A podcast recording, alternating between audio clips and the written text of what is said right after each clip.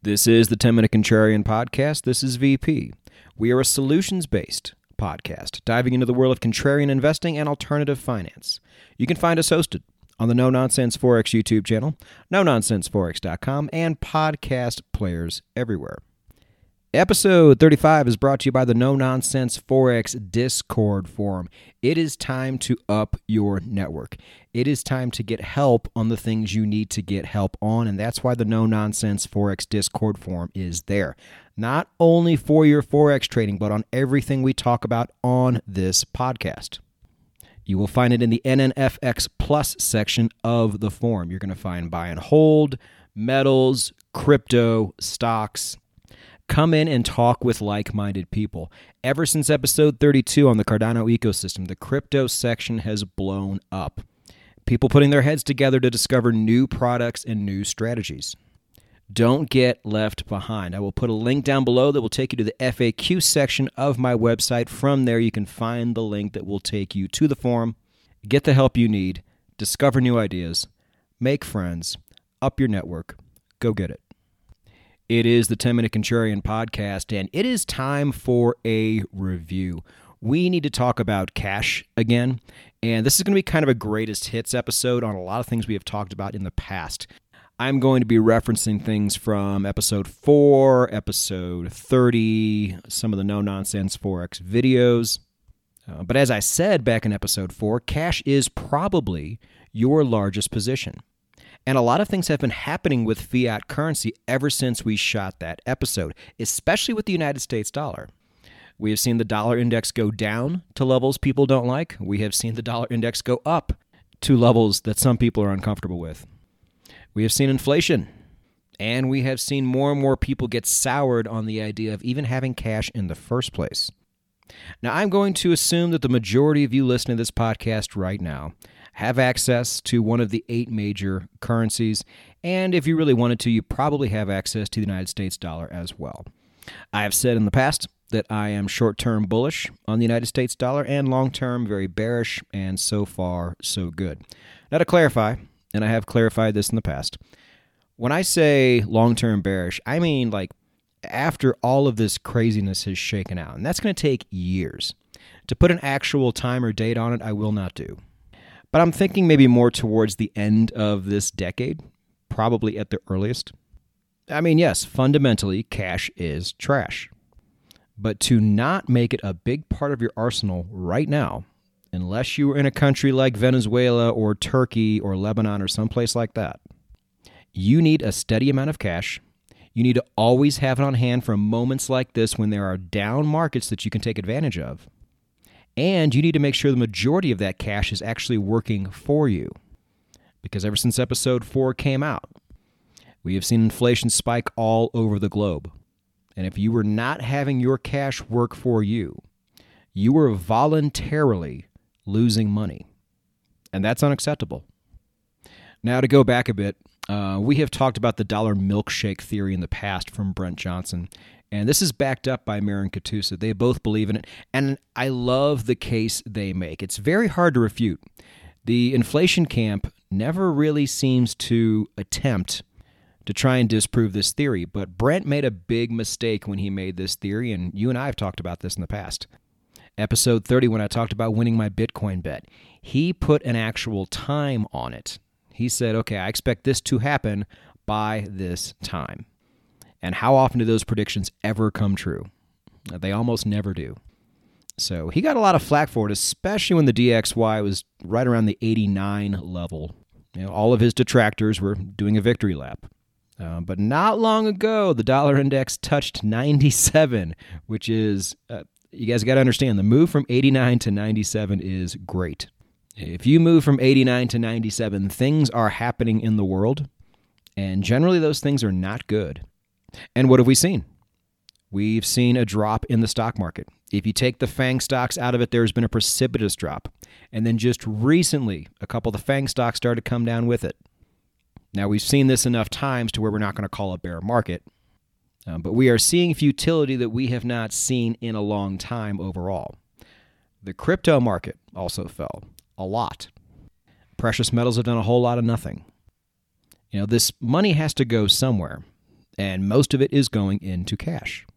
Because this is what happens when markets generally fall. Cash is going to be the number one safe haven people run to, probably for the next five years. More so than gold, which is a safe haven, and much more so than Bitcoin, which is absolutely not a safe haven. And inflation be damned. We hit 7% inflation in the United States, and that is a big deal if it stays that way. Or, of course, if it goes up. But if the markets fall and people get scared, they're going to stop spending their money, which is deflationary, along with all the other aspects of the dollar milkshake theory. And as we know, markets go up and down, and as we know, we want to be there to swoop in when markets drop. How do you do that? You always have cash on hand. There is one market that has dropped a lot, and that is the cryptocurrencies market. These are the times when I start buying. You guys already know I've been involved in Cardano projects, uh, but I am close to getting long signals again on my weekly chart. And prices are much lower than they were last time I got a signal like this. So I want to be locked and loaded, and I am. You guys know I still have that free crypto sitting there from Polkadot, sitting there in a stablecoin, earning yield. And on top of that, I'm probably going to go ahead and dig into the cash I have on hand. Uh, but speaking of crypto, I know there's a lot of you out there who are younger, a lot of you who are big into crypto. And I think the crypto world really did a lot of you a disservice by vilifying cash the way they did. In a lot of ways, like we said, they're not wrong but it's the when that they conveniently left out. I know a lot of people in the crypto game that are about 95% crypto and 5% cash. This is a tremendous mistake because not one of them has the capital to buy anything now without selling anything that they already have. Whoops. Now, younger people can take more chances. I get that. But this strategy is universal. You need cash on hand, not only to pay bills and do all those things, but to take advantage of opportunities when they come. Because during the 2020s, those opportunities are going to come often. We talk about them a lot on this podcast. And I know sometimes it's enticing. You want to get into as many of them as possible. And I think you should. I don't mention bad opportunities on this podcast.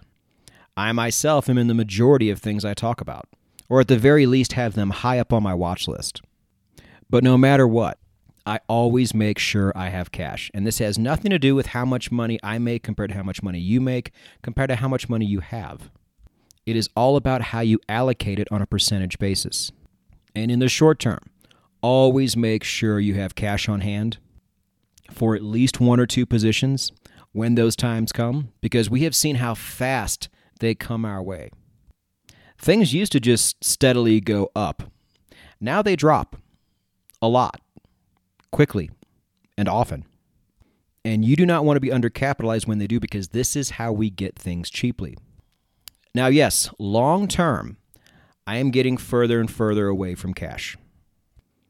I'm not a financial advisor, don't do anything I say, but this is my long-term strategy is to slowly, not quickly, slowly get into more precious metals, stocks, crypto, even, you know, land in the metaverse for Christ's sakes because I think you know, actual real estate is very, very overpriced right now. I think metaverse land, for the most part, is very underpriced right now. And so over time, cash wise, I'm seeing my percentages of actual cash go down. Now, this can be very scary for a lot of people because psychologically they don't think they have money anymore when they see the amount of cash in their bank account go down. I have seen the amount of cash in my bank account go down steadily, probably for the last two years, and I could not be happier with it for a couple reasons. One, I'm finally invested in things to a degree where I'm I'm pretty happy with it. You know, we always want more. I want more. Uh, but for most of my adult life, I didn't have much money at all, certainly not enough to go invest in. You know, I had to keep all of that in cash just in case. But looking back, what I could have done is just go ahead and invest anyway. Why? Because just about everything I'm invested in is very liquid. I can turn it into cash in about one or two days if I had to. And I never once thought to look at it that way. And so, one of the main takeaways of this episode is to maybe recognize if you have that fear too, how if you're only comfortable if you see a certain minimum threshold in your own bank account, and to get comfortable with that number going lower. Because, one, I think there will be a time this decade where people's spending power really, really starts to dwindle. Most people are not well invested, and I think they're going to pay for it. And second, like I said before, if at any point in time you needed to have cash on hand, selling gold is not hard, selling crypto is not hard, selling stocks is not hard. So it's this balancing game, it's this push pull. Always have cash on hand for moments like this when we see precipitous falls in certain markets that we want to take part of. All the same, long term, get more comfortable with having less cash and more actual assets. Knowing full well that you can turn those assets into cash if an emergency happened, and thankfully, emergencies are very rare. And please make sure that cash is working for you. You've heard me say on this podcast before, I don't like having cash just sitting there doing nothing. You know, the only cash I have sitting around that does nothing goes to bills and like business expenses and things like that. Uh, but I'm not kidding. Everything else I have in cash is gaining yield somehow or defending me from a possible breakdown in the United States dollar, which I don't think is going to happen, but I know I could always be wrong. I told you before, I have those foreign bank accounts in Eastern Europe. Those currencies are holding steady. I have stablecoin yields. I have an offshore bank that gives me 2.5% yield on my United States dollar, which is not a lot, but that's like 10 times more than most people get on theirs. So I'll take it. Either way, I'm not going to sit there like a sucker and just have my cash lose value when I could have actually done something about it. And regardless of what fiat currency you hold, you should be able to do all of this as well. Now, if you tell your average person that most of your actual cash is held in stable coins so you can get yield and foreign bank accounts so you can actually get some, you know, real return on your money for once, they're going to think you're crazy because their idea of not crazy is just to squirrel away all of their cash and allow inflation to eat it all. But that's why people like them complain about inflation and people like us don't have to. You know, maybe they'll figure it out someday, but in the meantime, they're the ones who are crazy. We're just early.